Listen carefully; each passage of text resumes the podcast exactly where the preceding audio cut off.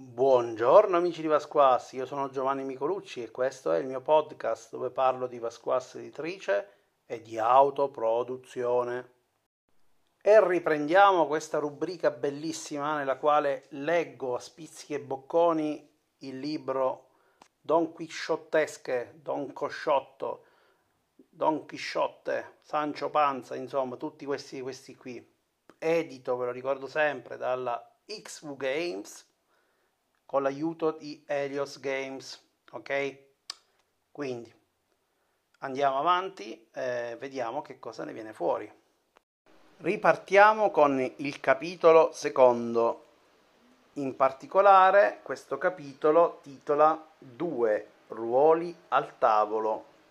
Ogni giocatore durante la partita avrà un ruolo specifico, ciascun ruolo ha funzioni diverse, a seconda che sia cavaliere errante, scrittore o lettore. Sotto troviamo una piccola illustrazione dove si vede il cavaliere errante, si vede un torturatore e una persona legata a un albero che viene frustata. Probabilmente è il narratore, la persona frustrata nel tavolo. Eh, scusate, viene sull'albero. E, ehm, quindi diciamo che tutti i capitoli hanno un cappello su una piccola frase che identifica quello che andremo a scoprire nel, nel capitolo e adesso andremo a vedere se è rispettato. Allora, il ruolo del cavaliere errante. Un giocatore errante, il cavaliere errante interpreta la parte di una persona che non è più in grado di percepire la realtà oggettiva intorno a lei e la trasforma sempre attraverso un filtro di imprese cavalleresche, magiche e avventurose. Ovviamente nulla di quanto racconta il Cavaliere Errante descrive il mondo reale. Il Cavaliere Errante narra sempre in prima persona e ovviamente ci dice il manuale che il suo punto di vista a livello di racconto è sempre interno, personale, travisato rispetto alla verità. O, occhio che io leggo tra le righe, eh, non vi leggo tutto il manuale parola per parola perché non vorrei infrangere il copyright eh, se usare oltre, oltretutto eh, un, un linguaggio aulico è a scelta dal giocatore. Quindi se vuoi parlare aulico ci parli. Se non ci vuoi parlare aulico non ci parli. Se ti vuoi prendere un aulin va bene lo stesso. Sempre con la inizia. Lo scrittore. Un giocatore lo scrittore e ha due compiti distinti. Vediamo quali sono i compiti di questo scrittore allora, il primo è quello di interpretare lo scudiero, che ovviamente è quello che accompagna il cavaliere errante nelle sue peregrinazioni, parlando in prima persona singolare. Quindi deve parlare in prima persona singolare. Qua c'è un problema di accessibilità. Se uno non sa parlare in prima persona, eh, no, non sa parlare in prima persona singolare e, qualche problemino ce l'ha diciamo che non è poco inclusivo, forse quando ho letto quella review che diceva che era poco accessibile si riferiva a quello, che ci sono persone che parlano in terza persona. Poi c'è il ruolo del narratore e della realtà oggettiva intorno ai personaggi, quindi il nostro narratore come sempre è quello sfigato, cioè gli altri raccontano fregnacce da mattina alla sera, lui invece deve raccontare la realtà oggettiva, che sempre una fregnaccia è, però purtroppo è così però deve dire la verità che in questo caso lo scrittore è sia lo scudiero che il narratore. Quando non sta parlando in prima persona come scudiero, il suo compito è di narrare cosa succede in scena usando un punto di vista esterno, quindi lui deve usare un punto di vista esterno, a vola d'uccello, da regista, descrittivo e fedele alla realtà, preferendo la terza persona plurale.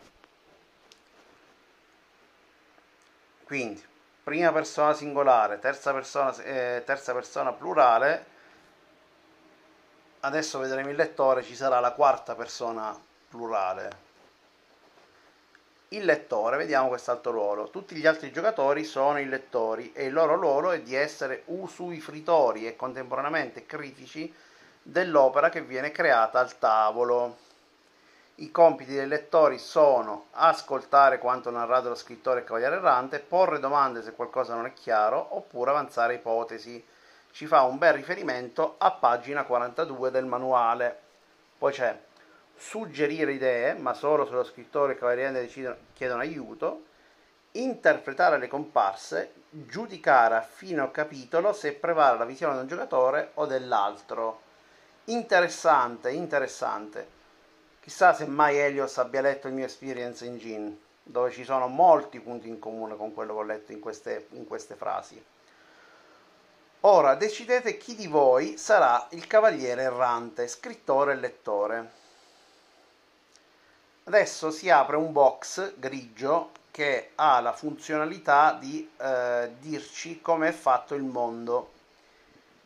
E lo leggiamo, che così evito di dire castronerie, e già sto rovinando sicuramente la lettura del manuale, non vorrei proprio affondarlo completamente. Come è fatto il mondo? Il setting base del gioco è quello del romanzo Don Chisciotte, ovvero una Spagna picaresca di inizio 1600, più precisamente nelle regioni di Mancia e Castiglia. Non c'è alcuna necessità che quando venga descritto il giocatore abbia la benché minima attinenza con la realtà storica, tutti possono tranquillamente trarre idee e lasciarsi trasportare dai propri repertori mentali. In particolare il Cavaliere Errante non può descrivere mai nulla di reale, ma deve trasformare tutto secondo la sua visione distorta, che attinge a saghe cavalleresche e racconti epici o mitologici. Anche in questo caso non significa che il giocatore debba sapere esattamente cosa definisce i canoni di tale letteratura. Se il suo immaginario cavalleresco è più influenzato da Orlando Bloom che da Orlando Furioso, può raccontare quello che ha in testa. In fondo non sta celebrando null'altro che la sua follia. Quindi adesso me li immagino tutti quanti con Orlando Bloom. Non riuscirò più a pensare in modo diverso. Ok, poi inizia un paragrafo che si chiama 2.1 Creazione dei due personaggi principali e delle comparse ci dice che il Cavaliere Errante e lo scrittore creano ciascuno il proprio alter ego fittizio. Da notare che mh, la divisione dei, dei, dei ruoli non, non, ti dà alcuna indicazione, quindi secondo eh, l'autore chiunque probabilmente abbia soltanto letto questo manuale è in grado di eh, fare qualsiasi ruolo e anche chi dovesse fare questo ruolo, diciamo perché gli viene assegnato, dovrebbe essere in grado eh, molto probabilmente con le poche indicazioni che gli verrà dato da chi ha letto il manuale. Questa almeno dalla premessa e andrebbe verificato se è vero o quanto tempo ci vuole per spiegare il gioco nel durante, anche se Helios l'ha giocato online più volte, quindi è evidente che questo flusso funzioni. Comunque, Vediamo com'è la creazione dei personaggi principali delle comparse. Il cavaliere errante e lo scrittore creano ciascuno il proprio alter ego fittizio. Suggeriamo, almeno per la prima partita, di mantenere i personaggi di genere maschile per prendere confidenza con il sistema di gioco e non dover investire tempo nell'immagine, nell'immaginare una cavaliera o una scudiera. Dalla seconda partita potreste anche decidere di modificare questo elemento. Quindi nella prima, per la prima partita vi si chiede di mantenere, diciamo, l'aspetto maschile di questi personaggi eh, cavallereschi, chiamiamoli così. Poi 2.2 creare il cavaliere errante.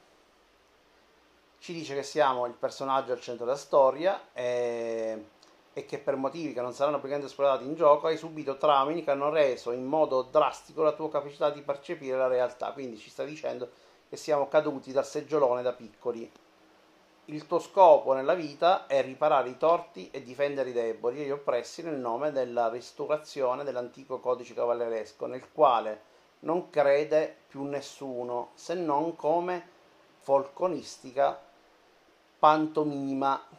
Ok? Linee guida. Ci sta dicendo che quando bisogna che lui si deve rivolgere sempre allo scudiero dando del tu.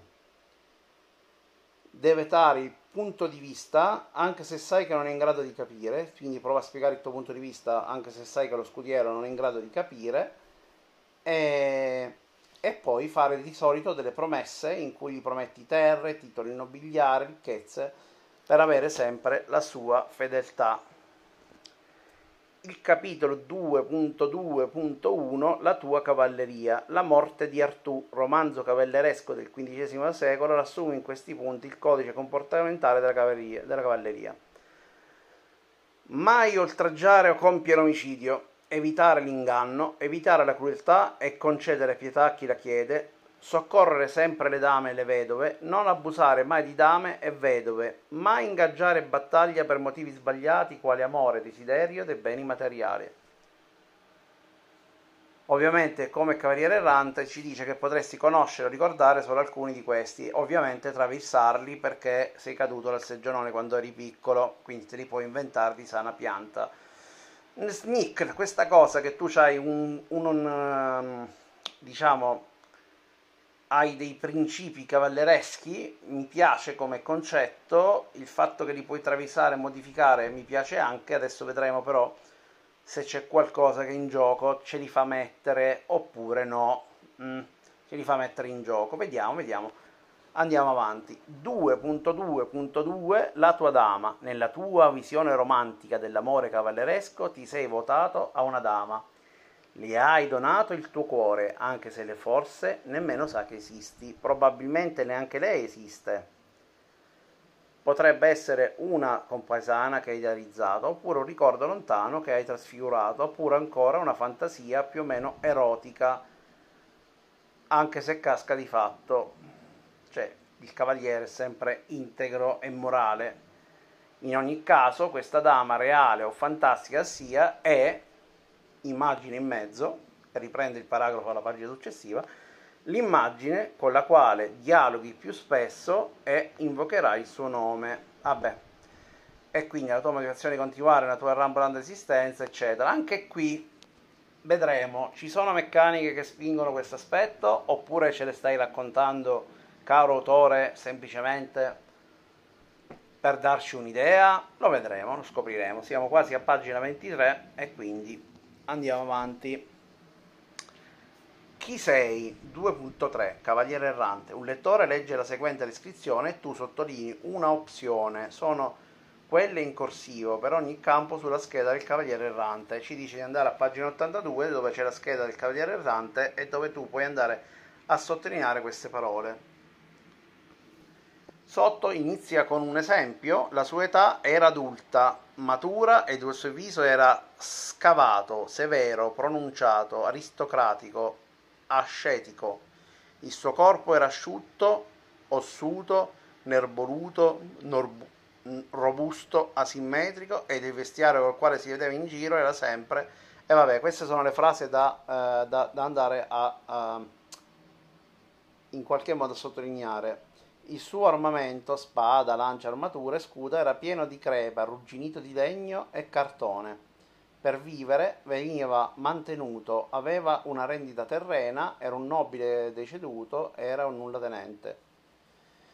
Cavalca fiero un ronzino, ossuto, cavallo da tiro, malnutrito, nudo, anziano, il cui nome altisonante era il cavaliere Anthony Inventa, lo sceglie la tabella, pagina 24. E vabbè, ci sta facendo vedere come si fa a creare questo cavaliere errante. Praticamente lo creerai scegliendo queste, queste parole, questi aggettivi, queste frasi in corsivo e in questo modo andrai a definire chi è, è il, il, cavaliere errante. Quindi andiamo a creare velocemente il personaggio. Questo è un approccio che mi piace, mm, interessante. E, mm, e gli elementi comunque da definire sono diversi, c'è anche il nome della nobile dama eh, e poi il nome con cui è riconosciuto un cavaliere. Ogni volta ti dà sia la possibilità di scegliere, tra virgolette, e dall'altro lato anche la possibilità di attingere delle tabelle dove hai suggerimenti per il nome. In effetti veniamo proprio accolti da suggerimenti per il nome della cavalcatura e ci sono nomi maschili, nomi fam- femminili, Passion, Princesa del Viento, tonante e vabbè abbiamo detto tutto. Poi c'è il suggerimento per il soprannome ne leggo qualcuno a casa. Cavaliere della manaferma cavaliere degli specchi cavaliere dei leoni cavaliere del granchio cavaliere di Helios no quello non c'era ce l'ho aggiunto io. E a questo punto dovremmo essere riusciti a creare il nostro cavaliere errante. A questo punto andremo a definire lo scudiero, scudiero che vi ricordo è gestito dal, eh, dallo scrittore. Sei il secondo protagonista della storia, una persona di modestissima istruzione che a suo malgrado si trova ad accompagnare e servire il cavaliere errante. Vabbè, il nostro scopo è seguire fedelmente il padrone eh, e cercare ovviamente invano di aiutarlo, in cambio ovviamente di promesse di titoli nobiliari e ricchezze. Ci sono come sempre linee guida, quindi mantiene sempre lo stesso schema. Rivolgiti al cavaliere Eliante e dagli sempre del voi. Prova a spiegare il tuo, piano, il tuo punto di vista, anche se sai che non ti ascolterà. Servilo fedelmente per ottenere ricompense che ti ha promesso e di cui hai bisogno. Controlliamo se stiamo ancora registrando perché magari sono ok. Ok, poi ci, ci introduce con il capitolo Chi sei come scudiero, un altro lettore, se c'è, legge la seguente descrizione e tu sottolinei un'opzione, sono quelli in corsivo, per ogni campo della scheda dello scrittore scudiero. Il, il, funzionamento è uguale, solo che la scheda dello scudiero è un pochino più corta. Per esempio c'è qualcosa sull'età, il suo vestiario eh, di compagna, di campagna era, vabbè, si guadagnava da vivere facendo il contadino, pastore, eccetera, e poi per avere la età il cavaliere gli aveva promesso, eh, inteso come cavaliere errante, e ci sono tutta una serie di, di cose che, che, gli erano state promesse. Egli era conosciuto con il nome di, eh vabbè, qui puoi inventare e scegliere, come sempre ci sono delle tabelle dove trovi informazioni per eh, creare il, eh, il personaggio. Ci sono ad esempio i beni materiali, ci sono titoli e onorificenze che fanno molto color, devo dire la verità, poi ci sono anche una serie di città spagnoli. Poi ci troviamo davanti a una bella immagine con una persona con una mano alzata, ora potrebbe stare soltanto a raccontare una storia, oppure sta per ricevere un ceffone di quelli forti. L'importante è che il gallo sta per pizzicargli il culo. Ho detto culo? Mi sa di sì. Ok, andiamo avanti. Finalmente siamo arrivati a queste comparse. Sia lo scrittore sia il cavaliere errante possono introdurre comparse in gioco. Quindi ci hai spiegato chi è il personaggio e a un certo punto ci dici le comparse. Ho saltato qualcosa? Non ne vedo il nesso logico, però sia lo scrittore sia il cavaliere errante possono introdurre comparse in gioco. Nel caso dello scrittore saranno descrizioni oggettive e precise delle persone incontrate, cioè la parte di narratore, non tanto lo scrittore, perché se l'introduce lo scudiero, come lo introduce? Non saprei, però sia lo scrittore sia il cavaliere errante, io mi sarei aspettato sia il narratore sia il cavaliere errante, ma in, in quanto narrat- lo scrittore fa doppio ruolo, ci sta, eh, vabbè, ci sono tre briganti, sono tre briganti con intento di delinquere, eccetera. Nel caso di Cavaliere Errante saranno invece inter- interpretazioni squisitamente personali. Tre mulini possono diventare 30 giganti e un rozzolo cantiere. E vabbè, questa è la figura, diciamo, classica del Don Chisciotte. Eh, oppure eh, entrare in una stanza vuota e, far fi- e credere che sia piena di commensali. Un ratto può, può dispensare consigli oggetti magici nel momento in cui una comparsa diventa rivelante per la scena, parla, interagisce direttamente con il rilevante o lo scudiero, assegnala ad un lettore perché lo interpreti. Vi ricordo che i lettori sono tutti i giocatori, oltre il cavaliere errante e lo scrittore. L'interpretazione da parte del lettore è vincolata al giocatore che, gli ha, che gliel'ha attribuita. Seguirà quindi il ruolo oggettivo nel caso dello scrittore, mentre asseconderà il ruolo distorto se è stato il cavaliere errante a chiedere l'interpretazione. Una comparsa nello stesso turno può essere impersonata in un solo modo, ciò non esclude che in, un altro capitolo possa essere chiamata in scena con altro ruolo. Questa per i lettori è probabilmente una delle parti impegnative del gioco, più impegnative del gioco. Beh, in effetti è molto impegnativa e, e, e può essere eh, interessante, devo dire la verità. Mm forse anche approfondirle, però in generale ti dà già tutte le, le basi di indicazioni mh, per poter eh, prendere il controllo di questi personaggi. Sostanzialmente i personaggi, da quello che abbiamo capito, vengono definiti dal, dallo scrittore, in particolare dal narratore, e dal cavaliere errante e quando vengono definiti uno ti dà una visione più oggettiva, l'altro ti dà una visione più distorta e i lettori a cui vengono assegnati i personaggi si devono attenere alle regole, tra virgolette, narrative di chi li ha introdotti. Ok?